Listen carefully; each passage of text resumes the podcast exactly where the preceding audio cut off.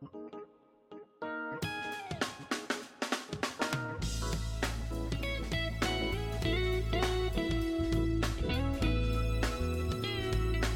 んにちは。中日新聞ポッドキャスト明日の種。この番組は様々な現場で取材をする中日新聞の記者が記事に盛り込めなかった思いやエピソードを語る番組です。これから大きなニュースに育っていく話の種、職場や家庭の話題が豊かになる話の種をお届けします。前回はタイのボーイズラブドラマの魅力について文化芸能部の小原健太さんにお話を伺いました。同じドラマを20回も見に行かれたというお話もありましたが、リスナーの皆さんの中にもそこまでハマったという方もおられるのではないでしょうか。また、小原さんへの感想などお寄せいただけましたら幸いです。本日はまた違った沼にはまった記者のお話です。何の沼かといえば、最近注目を集めているボードゲームです。趣味を活かして取材をしてこられたデジタル編集部の親津慎介さんに早速お話を伺います。親津さん、よろしくお願いします。よろしくお願いします。はい。えー、まず、親父さん、簡単に自己紹介をしていただけますか？はい。えー、名古屋本社デジタル編集部の親津慎介と申します。愛知県の出身で、日韓ワールドカップが開かれた2002年に入社しました。これまでの経歴なんですが、飛騨高山にある高山支局を振り出しに、サミットが開かれたことでもご存知の三重県志摩市、それから善光寺のお膝元である長野市、下呂温泉で有名な岐阜県下呂市といいところばかり記者として巡らせてもらいました。静岡県の浜松市にある東海本社で整理部という新聞のレイアウトなどをする部署があるんですが、そちらに勤めていたこともあります。そして今なんですが、えー、名古屋は首都になれるのか、カッコボードゲームのカッコ閉じるという、ちょっとあの、へんてこりんなタイトルなんですけれど、そこでデジタル編集部っていう肩書きとは正反対なアナログゲームについての連載を、これは中日新聞ウェブの方に掲載されているんですが、えー、担当しています。羨ましいところばかり、あの、支局を回ってこられたんですね。えー、さて、あの、ボードゲームといえば、私はあの、幼い頃にやっていた人生ゲームを思い浮かべるんですけれども、今いろんなボードゲームが流行っているんですよね。はい、そうですね。えっと、ボードゲームというと、やっぱり人生ゲームが皆さん頭に浮かぶんじゃないかと思います。まあ、あとは伝統的な囲碁とか将棋、チェスぐらいで、それ以外だとあまりイメージ浮かばないっていうのがあるかもしれません。でも今日お話しするのはそういったのとはちょっと違ったものになります。どういうところが違うんですか？えー、一言で言うと、運と戦略のバランスという点が挙げられると思います。人生ゲームは、ルーレットの目でほぼほぼ全てが決まってしまう。運のゲーム。で、それに対して、将棋や囲碁は実力差がある場合、その通りの結果になってしまう。戦略のゲームと言えると思います。今日お話しするボードゲームは、その両者のバランスがよく取れていて、まあその比重もいろんなパターンがあって、子供が大人に勝ってしまうとか、そういうことも十分あり得るゲームで、家族でも遊べるのが特徴だと思います。付け加えると、種類の多さっていう点もあります。今日お話しするボードゲームの本場と言われているドイツをはじめ、世界中で毎年1000個以上の新作が発売されているっていうふうに言われていて、もう実際はそれよりもさらに多くて、把握不可能なぐらいの数のゲームが毎年毎年世に出ているということです。まあ、種類が多いっていうことは、それだけ題材も多いということになると思うんですけれど、例えば、浅井さんはご趣味は何かお持ちでしょうか？私はですね、あの、子供の洋服を、あの、作ることが好きで、あの、たまに作ったりとか、あとその子供が人形で遊んだりとかするんですけれども、はい、最近はこの人形のお洋服を作ったりしています。あ、それは素敵なご趣味ですね。まあ、ファッションっていうつながりで言うと、あの、ファッション業界を題材にしたようなボードゲームもあったりします。それ以外にもテーマがいろいろあって、まあ題材だけではなくて、時代設定とか背景の世界とか国とかもいろいろあって、例えば古代のローマだったり、えー、戦国時代の日本だったり、はたまた未来のどこか遠い国だったり、もうファンタジーの世界であったりとか、そういういろんな幅広いテーマだったり、世界観があるボードゲームがもう多種多様にあるので、皆さんが好きなのを見つけられるんじゃないかなっていうふうに思います。じゃあ自分のその趣味というか好きなものとつなげられるという点では、はい、例えば、はい、今はやってないんですけど、ええ、あの、ランニングとか、はい。そういったところもつなげたりとかできるんですかね。そうですね。まあ、ランニングそのものをテーマにしたゲームってちょっと今思いつかないんですけれど、レースのようなゲームも当然ありますし、まあそれから健康づくりみたいなテーマのもあったりして、まあ本当に何でもあるっていうのが現状だと思います。日本でも最近ボードゲームを短縮して省略して、ボドゲっていうふうに言われることもあるんですけれども、そういうボドゲ愛好者の方が集まる国内最大規模と言われているゲームマーケットっていうイベントがありまして、まあこちらの規模も年々右肩上がりで、で、コロナ禍でちょっと人数は下がってしまったんですけれど、えー、それ以前は1日1万人以上も参加者の方が会場に来て賑わっています。テレビや雑誌なんかで取り上げられることも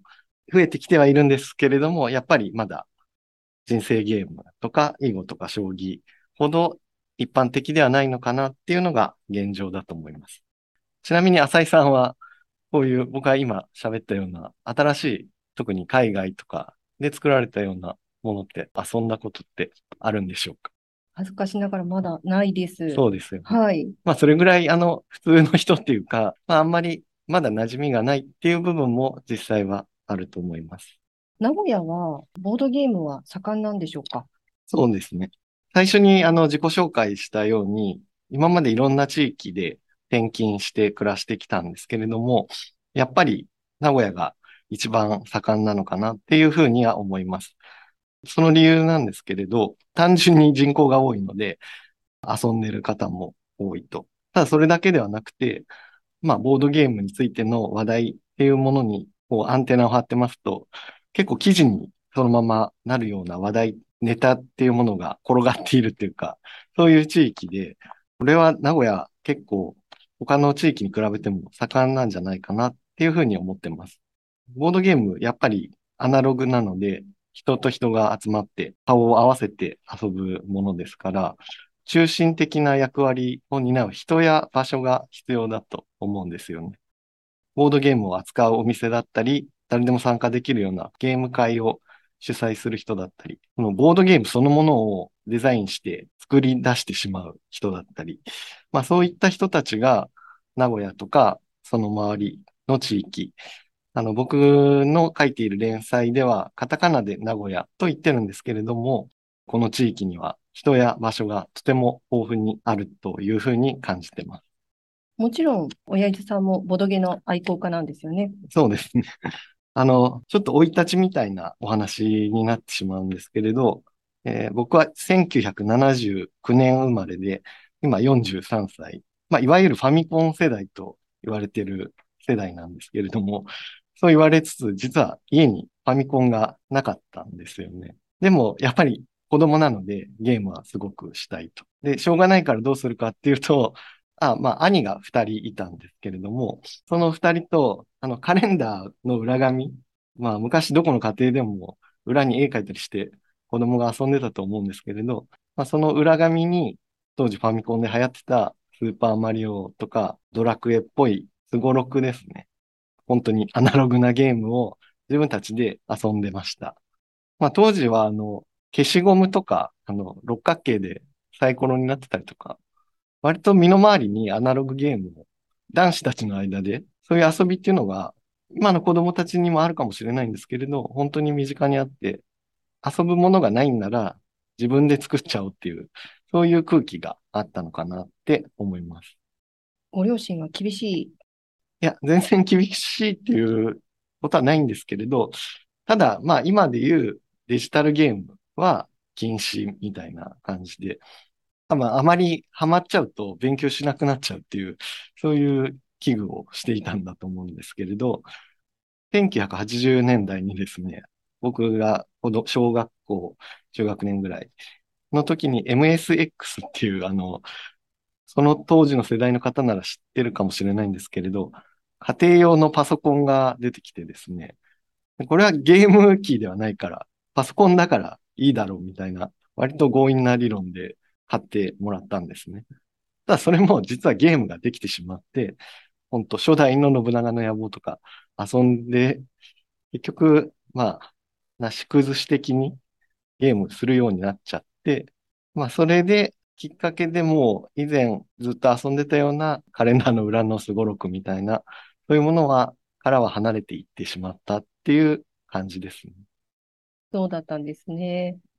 だから最近はオンラインゲームとかがこう一般的になってきたというこう印象で、親父さんの中でまあ再度このアナログゲームに注目をし始めたっていうのはいつ頃なんでしょうか？まあ15年ぐらい前、えー、三重県の島通信部にいた時ですね。その当時に、あの、伊勢支局っていう、まあ、通信部を管轄している支局があるんですけれども、そこの後輩記者が、モノポリが好きだっていう話を、なんかの時に聞きまして、じゃあ一緒に遊ぼうよっていうことになって、まあ当時家にモノポリなかったんで、あの、買ってきて、で、通信部にその後輩の記者を呼んで遊んでみたんです。そしたら、まああの、ゲームしながらすごい盛り上がるというか、まあ、会話も弾んで、あの、ちょっと仲良くなれるみたいな感じで、あ、すごい面白いなっていうのに改めて気づきました。で、島通信部の次には、あの、長野支局なんですけれども、その頃にもっとあの、インターネットとかでファンの方が紹介してるサイトとかもありまして、え、こんな知らない世界があるんだっていうことに気づいて、そこから割と買い集めたりし始めて、ハマっていったっていう感じですね。ボードゲームってあの、対面で遊ばなきゃいけないんで、遊ぶ相手がいるっていうのが本当に必須条件というか、そこをクリアしないとできないんですけれども、当時同僚であの、気の合う、あの、同じ世代のゲーム好きの記者たちがいまして、まあ、それが逆に運の尽きっていうか、あの、遊べる相手がいたことによって、より深い沼にはまっていくっていう感じで、支局でまあ仕事が終わって夜とか一息つくついでに一緒に一ゲームやろっかみたいなことがあったりしました。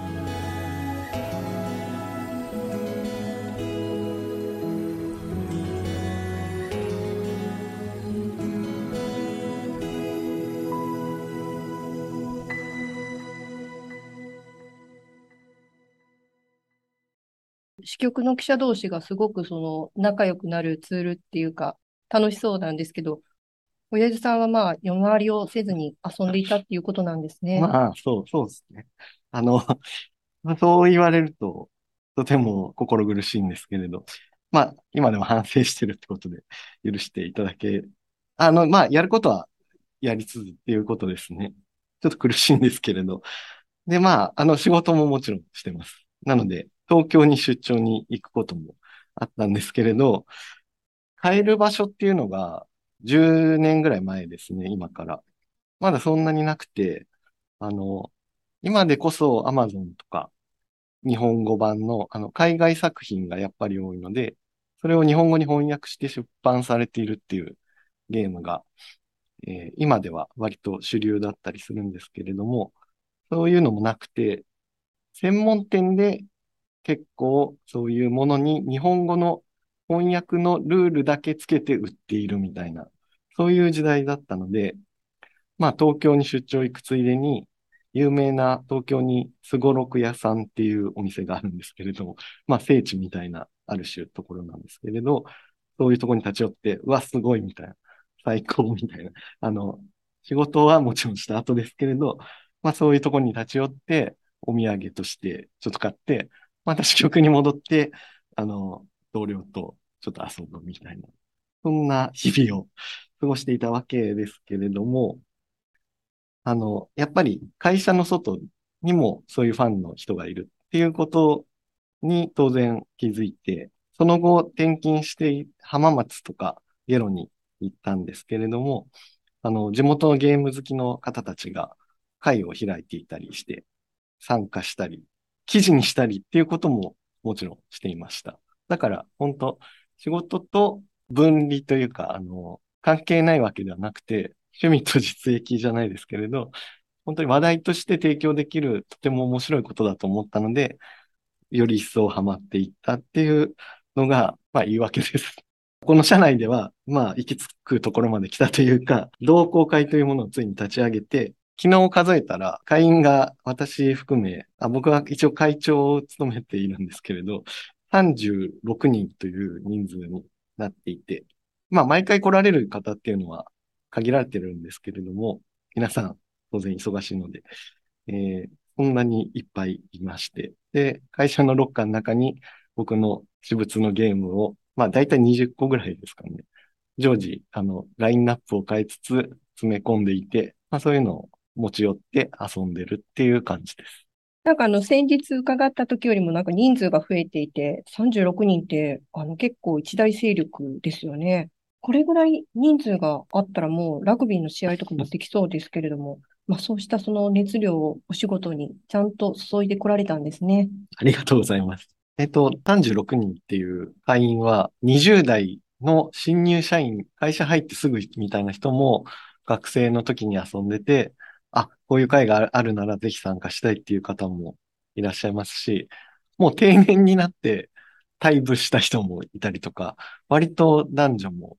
幅広くて、あの、年代も幅広くて、この会社の中での層っていう意味でも、ボードゲームがいろんな層に遊んで楽しめるものだなっていうふうに感じてます。で、仕事に活かしてきた例ばっか挙げて恐縮なんですけれども、山形県の住職で、あの、小野拓也さんっていう、あの、古いお寺のご住職がいらっしゃるんですけれども、その住職が、実は日本でただ一人のボードゲームジャーナリストでっていう肩書きを持っていらして、で、もうずっと、あの、その方がされてるニュースサイト、あの、僕がまだ長野にいるぐらいの時から読んでたりして、で、そういう方にな山形まで出張してインタビューをするなんてこともさせていただきました。あの、ボードゲーム専門のジャーナリストって私は初めて聞いたんですけれども、中日では、あの、親伊豆さんかと思いますけれども、あの、今このボードゲームが人気を集めているという、こうした背景というのは、まあ、どういうところにあるんでしょうか？あまず僕はあの、ボードゲームジャーナリストなんてあの、名乗れない本当に小物なんですけれども、小野さんがおっしゃっていたのは、SNS がやっぱり大きいんじゃないかっていうのがありました。今のボードゲームって結構盤面の上が、あの、華やかだったり、まあカードのイラストもすごく綺麗だったり、まあ、いわゆる映えるゲームがいろいろありまして、おしゃれなイメージっていうのが増えてきたのかなっていう部分が一つあります。で、そうなると、やっぱり女性とか若者の間に口コミでも広がっていって、同好会の活動でもコロナの前はボードゲームカフェに行ったりすることもあったんですけれども、そういう場でも若い人とか女性同士が結構多かったっていう印象があります。ゲームだったらその盛り上がりますし、まあ、そうした活用のされ方って面白いですよね。そうですね。若い人になぜ刺さったのかっていう部分ですけれど、小野さんのお話なんですけれど、えー、若い人、デジタルとかスマホのゲームにはもう子供の頃からずっと触ってきて慣れているんですけれど、逆にボードゲームっていうものには接したことがなくて、その体験自体がコマとかカードとかに触れながらワイワイみんなで遊ぶっていうのが新鮮に今までなかった経験として受け止められてるんじゃないかと。僕なんかはやっぱり子供時代からカレンダーに裏で書いて遊んでたみたいな原体験みたいなのがあるんで、今やってるのもノスタルジーっていうか、懐かしい部分も含めて楽しんでると思うんですけれど、同じものを遊んでるのに、我々みたいなファミコン世代と、今の若い人たちで、全然違う感覚でやってるのは、すごく面白いなと思います。コロナでなかなかまあ遊ぶ機会、まあゲームで遊ぶ機会がまあちょっと限られたかもしれないんですけれども、先ほどもまあちょっとお話をされてましたけれど、対面でっていうような、どういった形で遊んでおられるんでしょうか？はい。まあコロナ自体も以前よりは収まってきていると思うので、あの、入り口としてはやっぱりさっき同好会でも行くことがあるといったボードゲームカフェが手軽かなと思います。大抵あのお店に何百種類もゲームが置いてあって、その時間内であれば気になったゲームを選んで、いくつでも遊べますし、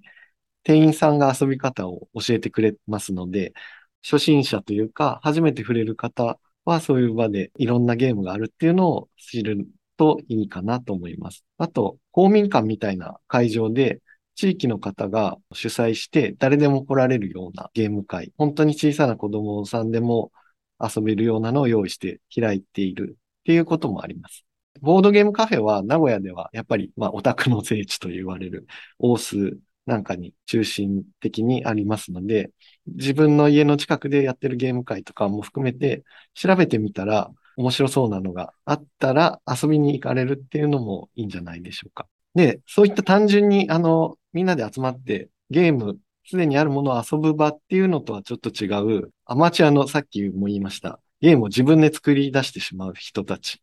いわゆるゲームデザイナーの人たちが、まだ作りかけの試作段階の作品を持ち寄ってテストプレイする場っていうのも名古屋にはあります。私、あの、ボードゲームって、おもちゃ屋さんって玩具メーカーが作るものっていう、こう、イメージが勝手にあったんですけれども、まあ、自ら作られる方もいらっしゃるんですね。そうですね。メーカー品となると、やっぱりあの、職業として、プロの方たちの商業作品として作られているゲームになると思うんですけれども、やっぱりコミックマーケットに代表されるような日本が誇る同人文化っていうものがありますよね。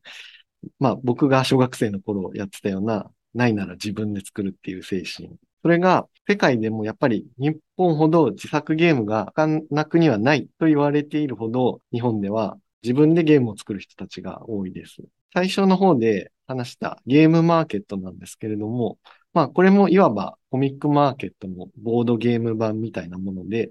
ゲーム好きの人たちが自分で作ったゲームを持ち寄って販売するというイベントなんですけれども、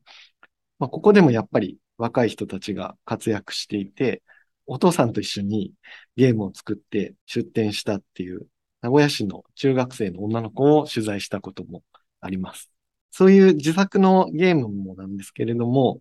ゲームで使うカードがまあ代表だと思いますが、箱も全部紙でできている。紙の成分が実はボードゲームって多いかなっていう部分で、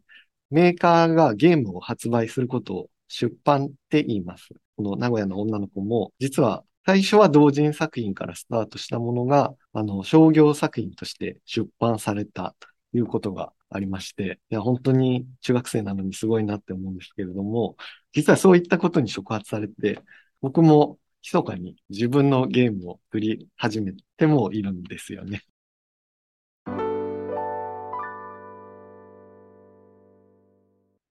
親伊豆さんのお話は次回に続きます。番組では皆様からのご意見やご感想を募集しております。感想フォームやツイッターなどでお寄せください。お待ちしております。それではまた次回お耳にかかりましょう。お相手は中日新聞の浅井博美でした。